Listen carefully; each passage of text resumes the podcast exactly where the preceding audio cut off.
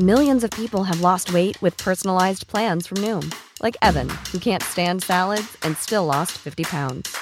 Salads, generally, for most people, are the easy button, right? For me, that wasn't an option. I never really was a salad guy. That's just not who I am. But Noom worked for me. Get your personalized plan today at Noom.com. Real Noom user compensated to provide their story. In four weeks, the typical Noom user can expect to lose one to two pounds per week. Individual results may vary. Planning for your next trip? Elevate your travel style with Quince. Quince has all the jet setting essentials you'll want for your next getaway, like European linen, premium luggage options, buttery soft Italian leather bags, and so much more. And is all priced at 50 to 80% less than similar brands. Plus, Quince only works with factories that use safe and ethical manufacturing practices. Pack your bags with high-quality essentials you'll be wearing for vacations to come with Quince. Go to quince.com slash pack for free shipping and 365-day returns. This is a Story Hunter Productions podcast. This episode deals with graphic content and may not be suitable for all listeners. They were bragging that they had identified more pediatric killings than the rest of Canada put together. Well, sure they did, because none of them were right. Incompetence, arrogance, thinking dirty. For decades, the chief coroner's office in Ontario was out of control. A closed shop that was impervious to complaints.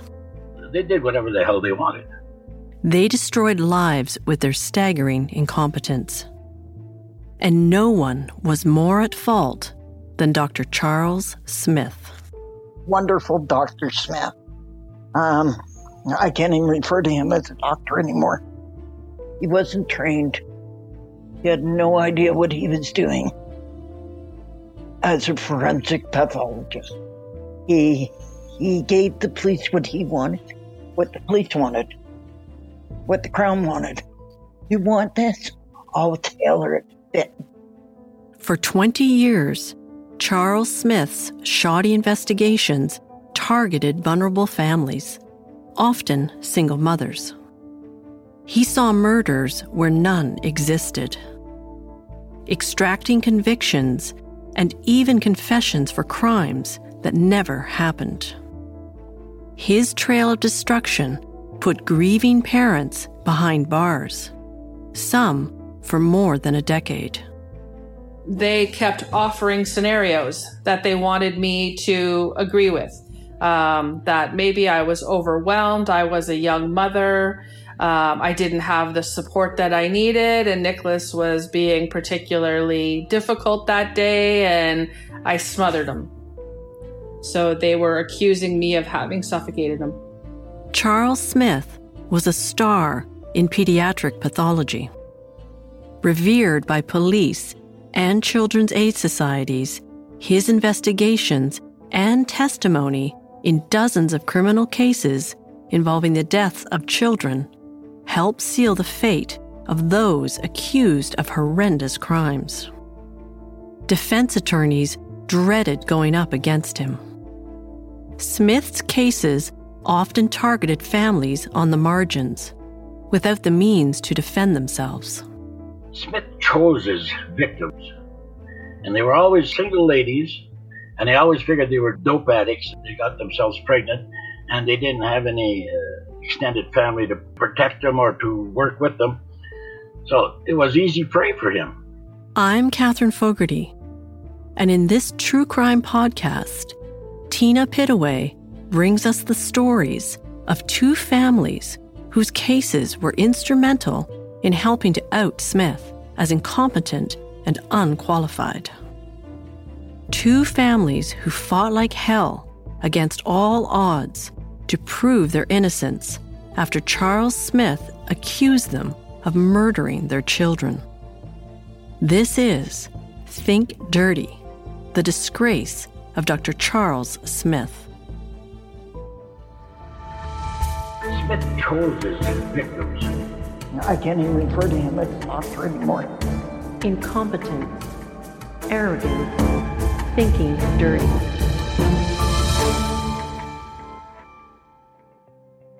November 30th, 1995. wasn't a typical day for Leanne Gagnon. The young mother was at her home that she shared with her parents in Sudbury, Ontario, with her 11 month old son Nicholas. Her mother Angie was at work. Her father Morris, who worked as a senior manager with the provincial government, was in Toronto on business. Leanne was in her first year at Laurentian University, studying English and history. On this day, she didn't have any classes. After showering and dressing Nicholas, she gave him a bottle of pablum. The day stretched out before them. They spent the morning playing, and around 11, when Nicholas normally went down for his nap in his crib, Leanne sat with him in a rocker. He was soon sound asleep on her shoulder. He was just so so warm and content sleeping on my shoulder that his naps ended up, you know, being on on my chest with me in the rocking chair rocking him. Nicholas slept until almost one, and Leanne fed him a spaghetti lunch. There had been a really big snowfall the day before. The sun was shining. So after lunch, Leanne bundled Nicholas up and took him out for his first sleigh ride. And he uh, he thoroughly enjoyed it. He was just uh, sitting in, in the sleigh as I pulled him and, and looking all around, really happy and smiling and uh, and laughing. Our neighbor across the street, Lynn Monk, was actually uh, out shoveling her driveway at the time. So she uh, she made a comment that he looked really happy and content, all bundled up in his uh, in his big blue snowsuit, wrapped up in blankets on the sleigh. So we we had just had a, a beautiful day all around. When they got back home, Nicholas fell asleep again on his mom's shoulder for about an hour or so. When he woke up around four, Leanne made his dinner. And he was just having such a fun time exploring in the living room. He was uh, he was mobile at this point in time and just loved walking around. So um, I had made him his dinner, and instead of sitting him in the high chair, uh, I had allowed him to kind of just putter around, and he would come to me for bites of food. Uh, so I was feeding him. He would he would go about walking around in the den and come back to me uh, for a bite. The back wall of the Gagnon's den was all windows. They were low hanging and ran from one end of the room to the other. Up against one of those windows was a sewing table, and atop it, Nicholas's grandmother Angie's sewing machine. So he crawled underneath the sewing table to look through the window. And as he tried to stand up, he banged the top of his head on the underside of the sewing table. When he bumped his head and initially let out a, a really loud, shrill cry. Um, I went over to get him, and I mean, I, I got to him so fast that he was still in the process of letting out that first sharp cry. Leanne picked Nicholas up and held him against her chest. And I was just trying to soothe him, rubbing his back, and uh, I was waiting for that that gasp of air, to, that take in of air, so he could let out another another scream.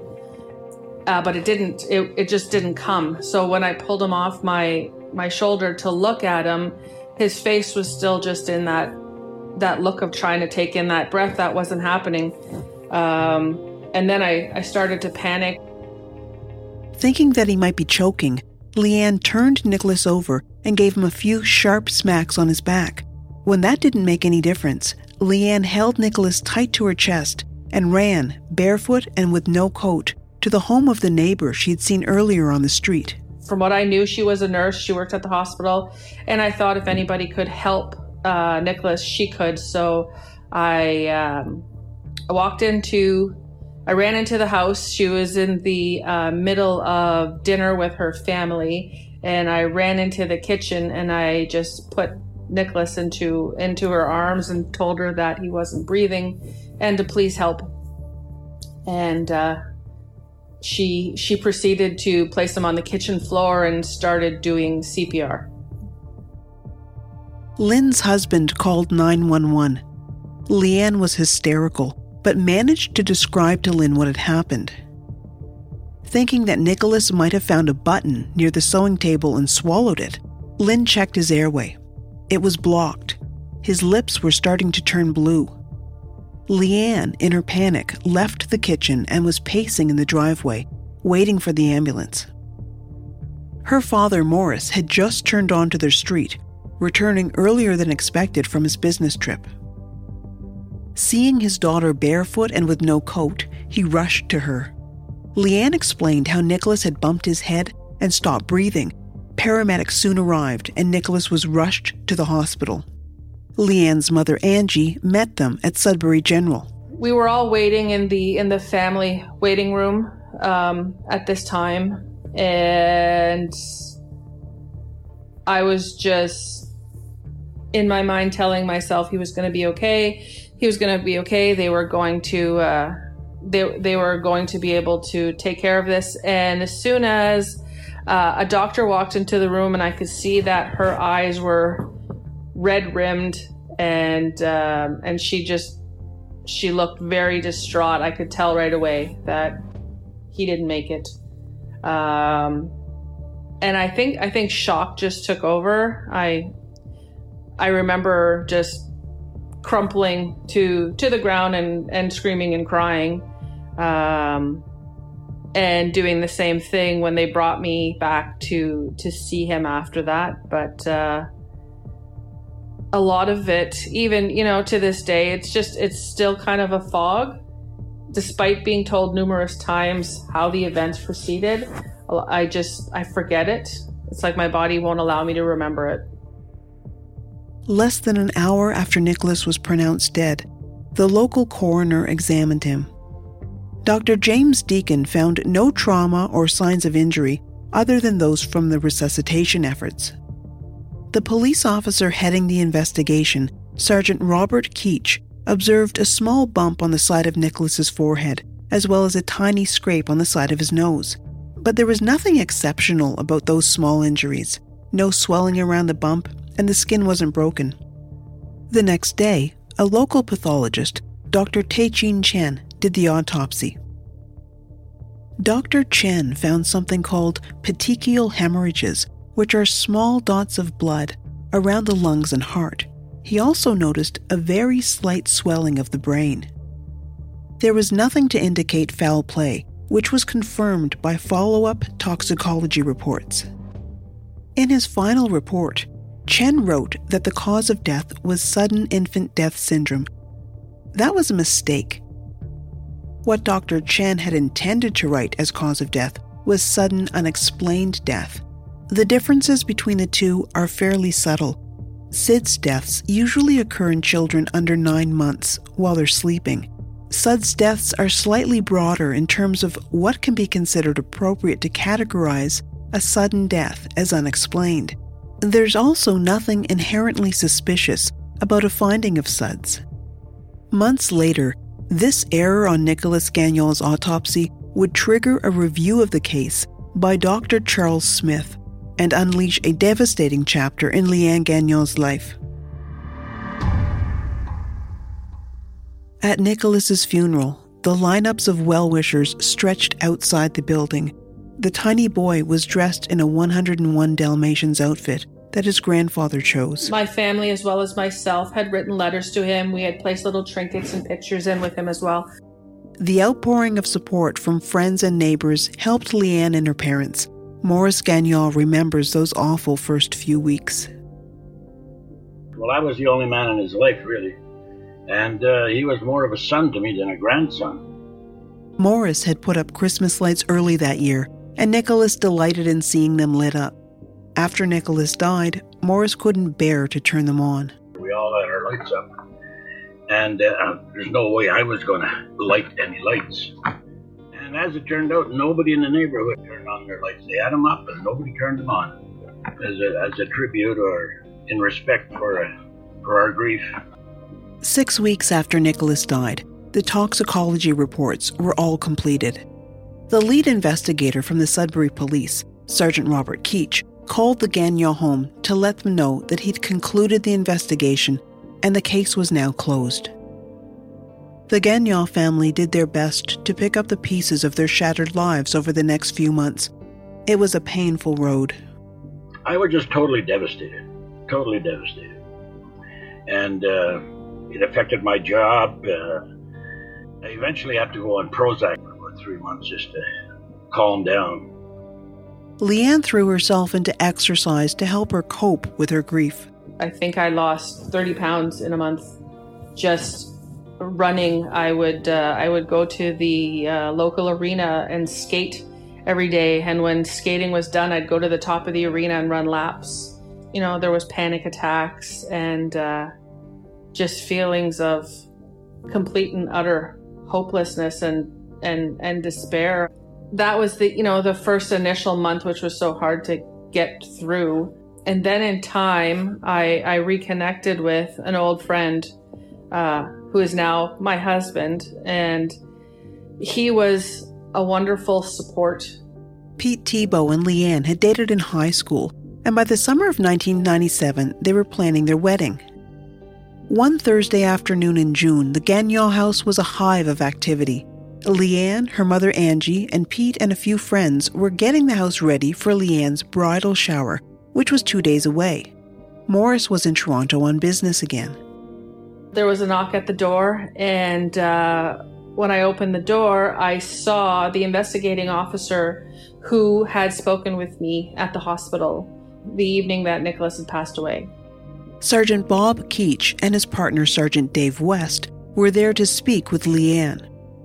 She hadn't seen Keach since he had wrapped up the investigation into Nicholas's death nearly 18 months earlier. So as soon as I saw him, um, I don't know why, but I just bursted into tears. I think seeing his face just brought back a flood of memories of that, that horrible night.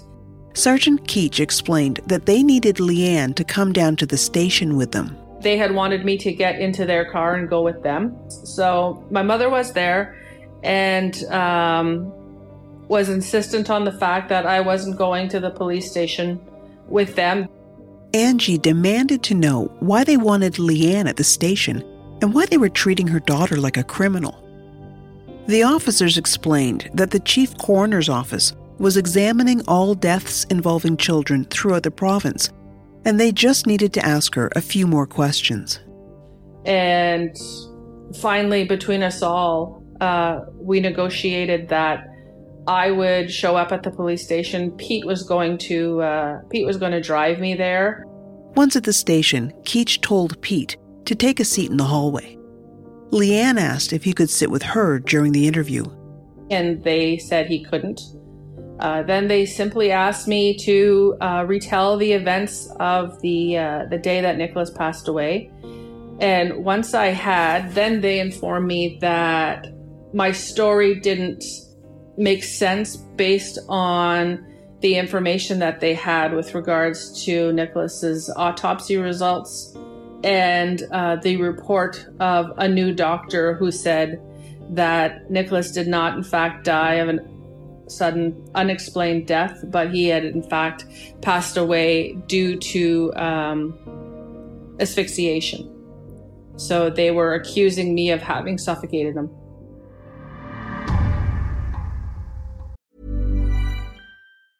Hey, it's Danny Pellegrino from Everything Iconic. Ready to upgrade your style game without blowing your budget? Check out Quince. They've got all the good stuff shirts and polos, activewear, and fine leather goods, all at 50 to 80% less than other high end brands. And the best part? They're all about safe, ethical, and responsible manufacturing. Get that luxury vibe without the luxury price tag. Hit up quince.com slash upgrade for free shipping and 365 day returns on your next order. That's quince.com slash upgrade. If you thought the only way to get a more defined jawline with natural looking results was through surgery, think again. Juvederm Volux XC is a non surgical injectable gel filler that improves moderate to severe loss of jawline definition and can help you achieve natural looking results with little downtime. Even better, this improved definition lasts up to one year with optimal treatment. No maintenance required. Improve jawline definition for a smooth, sculpted look with Juvederm Volux XC. For important safety information and to find a licensed specialist, visit juvederm.com. That's J U V E D E R M.com. Not for people with severe allergic reactions, allergies to lidocaine, or the proteins used in Juvederm. Common side effects include injection site redness, swelling, pain, tenderness, firmness, lumps, bumps, bruising, discoloration, or itching. There's a risk of unintentional injection into a blood vessel, which can cause vision abnormalities, blindness, stroke, temporary scabs, or scarring. Talk to a licensed specialist to find out if it's right for you. Burrow is a furniture company known for timeless design and thoughtful construction and free shipping, and that extends to their outdoor collection. Their outdoor furniture is built to withstand the elements, featuring rust-proof stainless steel hardware, weather-ready teak, and quick-dry foam cushions. For Memorial Day, get 15% off your Burrow purchase at burrow.com/acast and up to 25% off outdoor. That's up to 25% off outdoor furniture at burrow.com slash ACAST. Wow. Nice. Yeah. What you're hearing are the sounds of people everywhere putting on Bombas socks, underwear, and t-shirts made from absurdly soft materials that feel like plush clouds. Yeah, that plush. And the best part? For every item you purchase, Bombas donates another to someone facing homelessness. Bombas. Big comfort for everyone. Go to bombas.com slash ACAST and use code ACAST for 20% off your first purchase. That's bombas.com slash ACAST. Code ACAST. So, how did Leanne go from grieving mother to a murder suspect?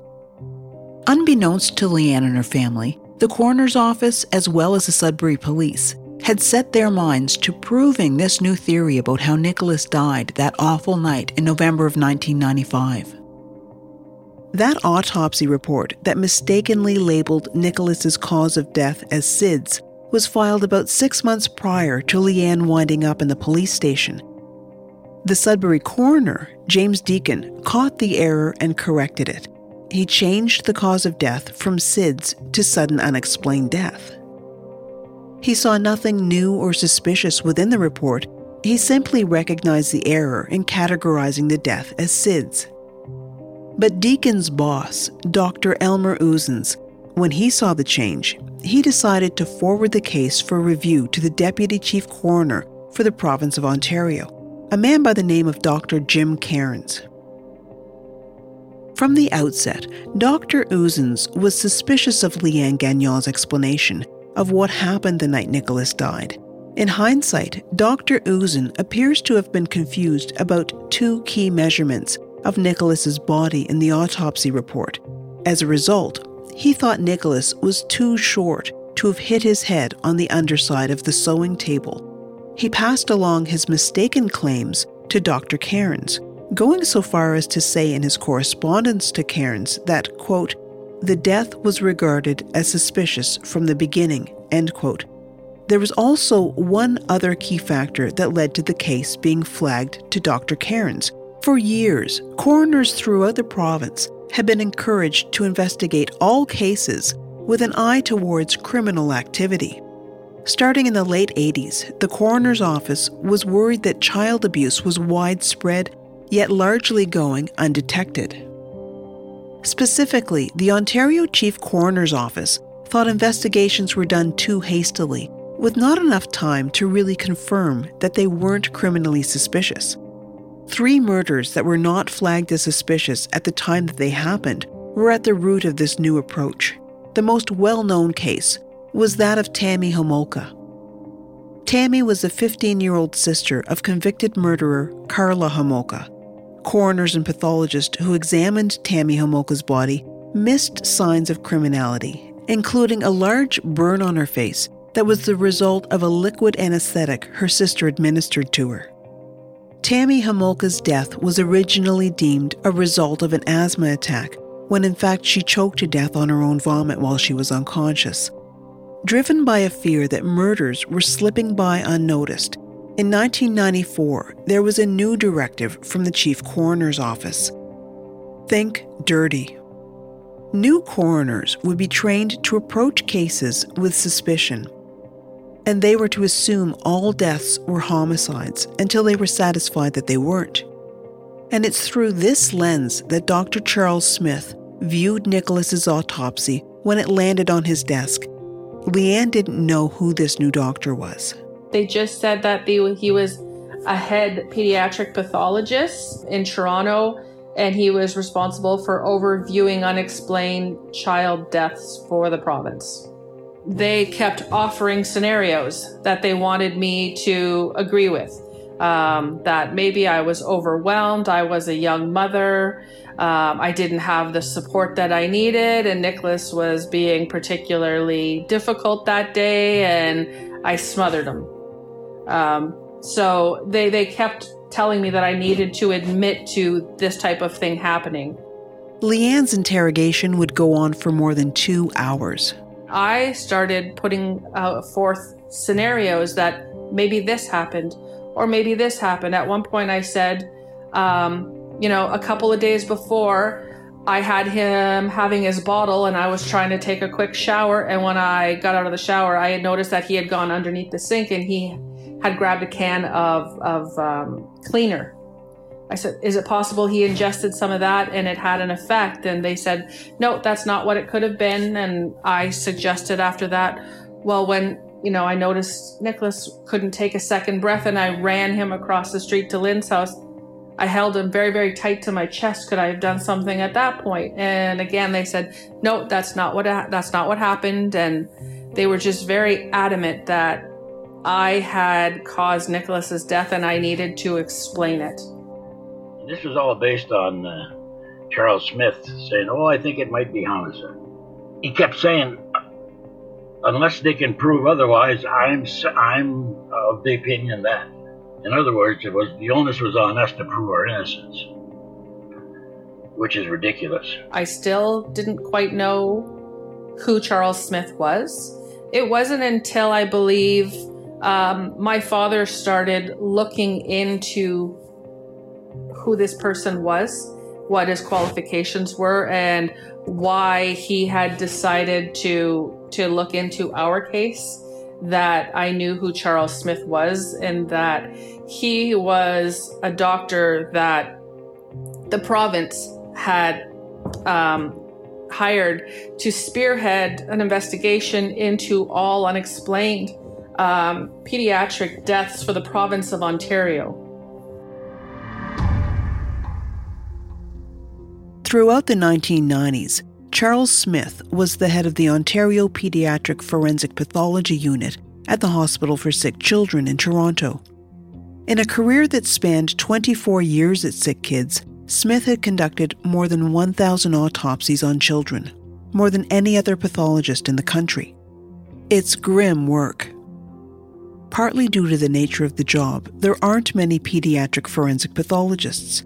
A pathologist's job is to study diseases and illnesses through examining things like organs, tissues, cells, and bones. Autopsy reports include a mixture of fact and opinions based on those facts.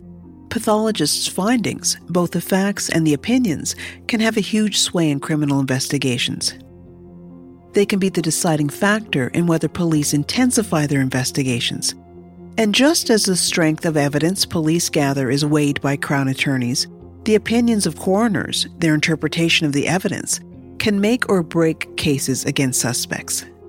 So when the most experienced pediatric forensic pathologist in the country reviews an autopsy, investigators pay close attention.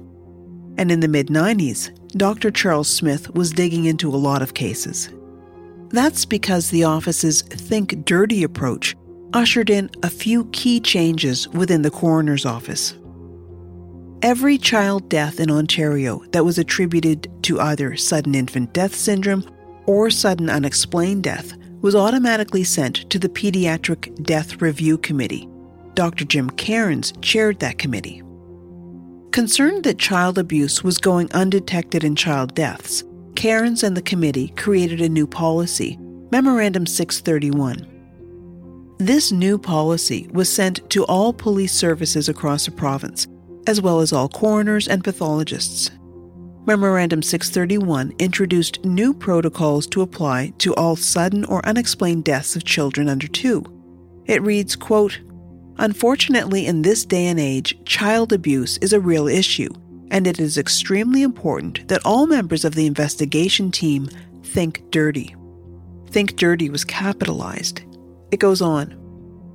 They must actively investigate each case as potential child abuse and not come to a premature conclusion regarding the cause and manner of death until the complete investigation is finished and all members of the team are satisfied with the conclusion. It was into this environment, one of suspicion and thinking dirty, that Nicholas Gagnon's autopsy was sent for review to the PDRC. Dr. Charles Smith was assigned the review. He asked two radiologists at the Hospital for Sick Children to review evidence, including microscopic slides and x rays. Dr. Paul Babyn was tasked with reviewing the x rays, a job he was more than qualified to do as the acting chief of the hospital's Department of Diagnostic Imaging. Babyn described what he characterized as mild diastasis, which means widening of the skull sutures. That could be a sign of a skull fracture, but Babyn noted that the quality of the x rays he was viewing was so poor he could not make a definitive call on it. He recommended consulting the original x rays. Babyn also noted a possible fracture at the back of Nicholas's left jawbone. Summarizing Babyn's findings in his written report, Charles Smith removed any aspect of caution on Babyn's part. The mild diastasis Babyn described was changed to splitting of the skull sutures in Smith's report. The suspected jaw fracture was no longer suspected, awaiting confirmation through better imaging. Smith referred to it in his report as a jaw fracture. The concerns over the quality of x rays was mentioned in Smith's report, but he said the bad imaging only impacted the evaluation of extremities, suggesting even more fractures might be present. This kind of misrepresentation of evidence would become even more extreme one year later when Smith swore in an affidavit that the skull sutures were, quote, widely split. Smith's report rejected almost the entirety of Dr. Chen's original autopsy findings and said Nicholas had died as a result of a head injury. Smith wrote In the absence of an alternative explanation, the death of this young boy is attributed to blunt head injury. On January 28, 1997, 14 months after Nicholas Gagnon's sudden death, Charles Smith flew to Sudbury to meet with police. Five officers, along with two coroners, Dr. Deacon, who had adjusted the error in Chen's autopsy report, and Dr. Uzen, the regional coroner suspicious of Leanne's story from the outset, all gathered in Chief Alex McCauley's office. Smith presented them with his findings. Nicholas Gagnon had died from blunt force trauma, he told those present and he based his findings on five pillars the split skull sutures and the fractured jawbone, neither of which were accurate assessments, were two of his pillars. The other three included swelling of the brain, an increased head circumference that was the result of the alleged brain swelling, and a scalp injury. The original lead investigator, Sergeant Bob Keach, again took the lead. Sergeant Leo Thibault was also on the team. Thibault, in a twist that can sometimes happen in smaller communities, was the uncle of Leanne's fiance, Pete Thibault. Keach and Thibault took Dr. Smith to Sudbury General to gather original evidence from Dr. Chen. This included x rays as well as brain tissue, which Smith needed to bolster his claims about brain swelling that would have resulted from a blow to the head. Warrants were also obtained for Nicholas's medical records Smith had listed an increased head circumference as one of his five pillars underpinning his blunt force trauma theory. Nicholas's growth records would help shore up that theory. Smith returned to Toronto, and it's there that his pillars began to fall. First, the original x rays. Smith had changed Babyn's assessment, claiming there was a splitting of the skull sutures. The biggest thing that he started off with is that the brain sutures had been ripped and torn apart like you really got a blow to the head. Well, they were not torn, they were just normal. This did nothing to diminish Smith's suspicions. Smith insisted that it was impossible to say a fracture hadn't occurred, they just couldn't see evidence of one. In April, three months after opening a homicide investigation based on Smith's theory, Sergeant Keach pressed Smith for answers on where the evidence stood in regards to the brain swelling. The brain swelling was tied to Smith's theory of blunt force trauma, but Keach was concerned about the lack of evidence demonstrating that that had happened. Smith told Keach that the brain swelling was acute and that trauma or asphyxia or even poisoning could cause that. Could the brain swelling have been caused by choking? Keach asked reminding Smith that the paramedic said there was a blockage in Nicholas's throat. Smith assured him that no, the brain swelling wasn't related to that.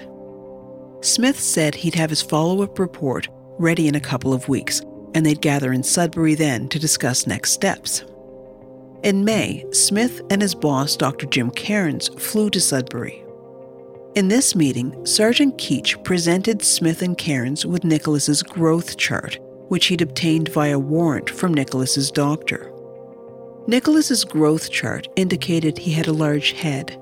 The swelling that Smith had insisted was present, brain swelling that was never mentioned in Chen's original autopsy, it never existed.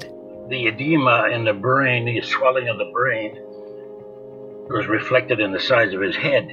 That was the size of his head. His head was exactly the size it's supposed to be from, from birth because he had had his head measurement and there had been no swelling. So there were two two of his pillars right there that fell apart. Sergeant Keach was getting nervous. While he was grateful to be investigating the case, given his original investigation could have allowed a child's murder to go unpunished, he wasn't able to pinpoint anything specific they had missed. Keach put together a list of 18 issues and questions for Smith, None of the specifics are available to review. No one took notes at the meeting. But they covered things like Leanne mentioning Nicholas having a hard time sleeping through the night in the days prior to his death. Could that have an effect? There was a nasty tumble he took a few weeks prior that Leanne thought led him to being a bit wobbly on his feet at times. Yeah, he'd uh, he fell, and whacked his head on a coffee table. You got to remember, Nicholas was walking at ten months, and uh, he had quite a quite a shiner. So we offered up that. Well, is there any chance that the second fall aggravated the first fall? You know, like uh, if if somebody has uh, a concussion, another concussion would be, you know, very serious. So we we we put that to them. We cooperated as much as we could till we found out that uh, no matter what you said, that they were going to continue on their track. All of these scenarios had been around since day one. Leanne shared all of this with Keach in his original investigation. Smith didn't have answers for everything, but he was still adamant about one thing Nicholas Gagnon's death was not due to natural causes, and to help prove it, Smith wanted to exhume the body. On the next episode of Think Dirty The Disgrace of Dr. Charles Smith. Leanne and her parents are devastated as the case against her intensifies. And a shocking scene unfolds when Nicholas's body is exhumed for a second autopsy. And I could see in the distance that amongst the the adults that were there, there was a young child and he had toys that looked like like trucks and things like that. And he was playing in the mounds of dirt that had been dug up out of my son's grave. And I remember just, I was infuriated to the point of tears, and I had asked um, the officer who that was, and he wouldn't, he wouldn't answer me. For Leanne's father, Morris Gagnon, something about Dr. Smith just didn't feel right. My father found out that the child that was playing in the dirt was, in fact, Dr. Charles Smith's son who he had brought with him to uh, to this exhumation. But this grieving grandfather was not prepared to back down. My father started um, looking into Dr. Smith and his credentials and his employers, uh, Dr. Cairns, were starting to circle the wagons. They were going to support each other. When the chief coroner called me, I remember telling him, you just picked on the wrong guy this time.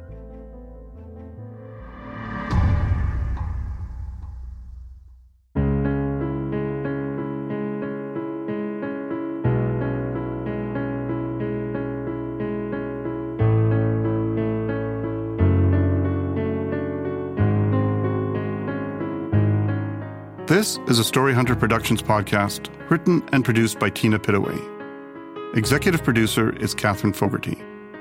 Audio production is by Daniel Borgers at Borgers Music.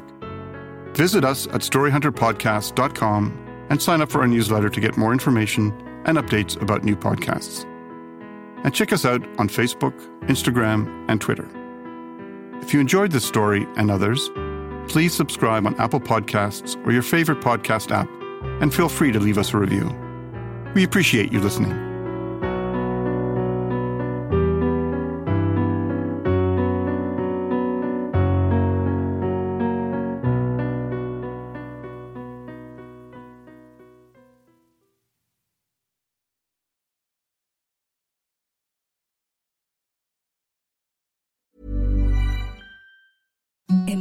Softest sheets you've ever felt. Now imagine them getting even softer over time. That's what you'll feel with Boll and Branch's organic cotton sheets. In a recent customer survey, 96% replied that Boll and Branch sheets get softer with every wash. Start getting your best night's sleep in these sheets that get softer and softer for years to come. Try their sheets with a 30-night guarantee. Plus, get 15% off your first order at bollandbranch.com. Code BUTTERY. Exclusions apply. See site for details.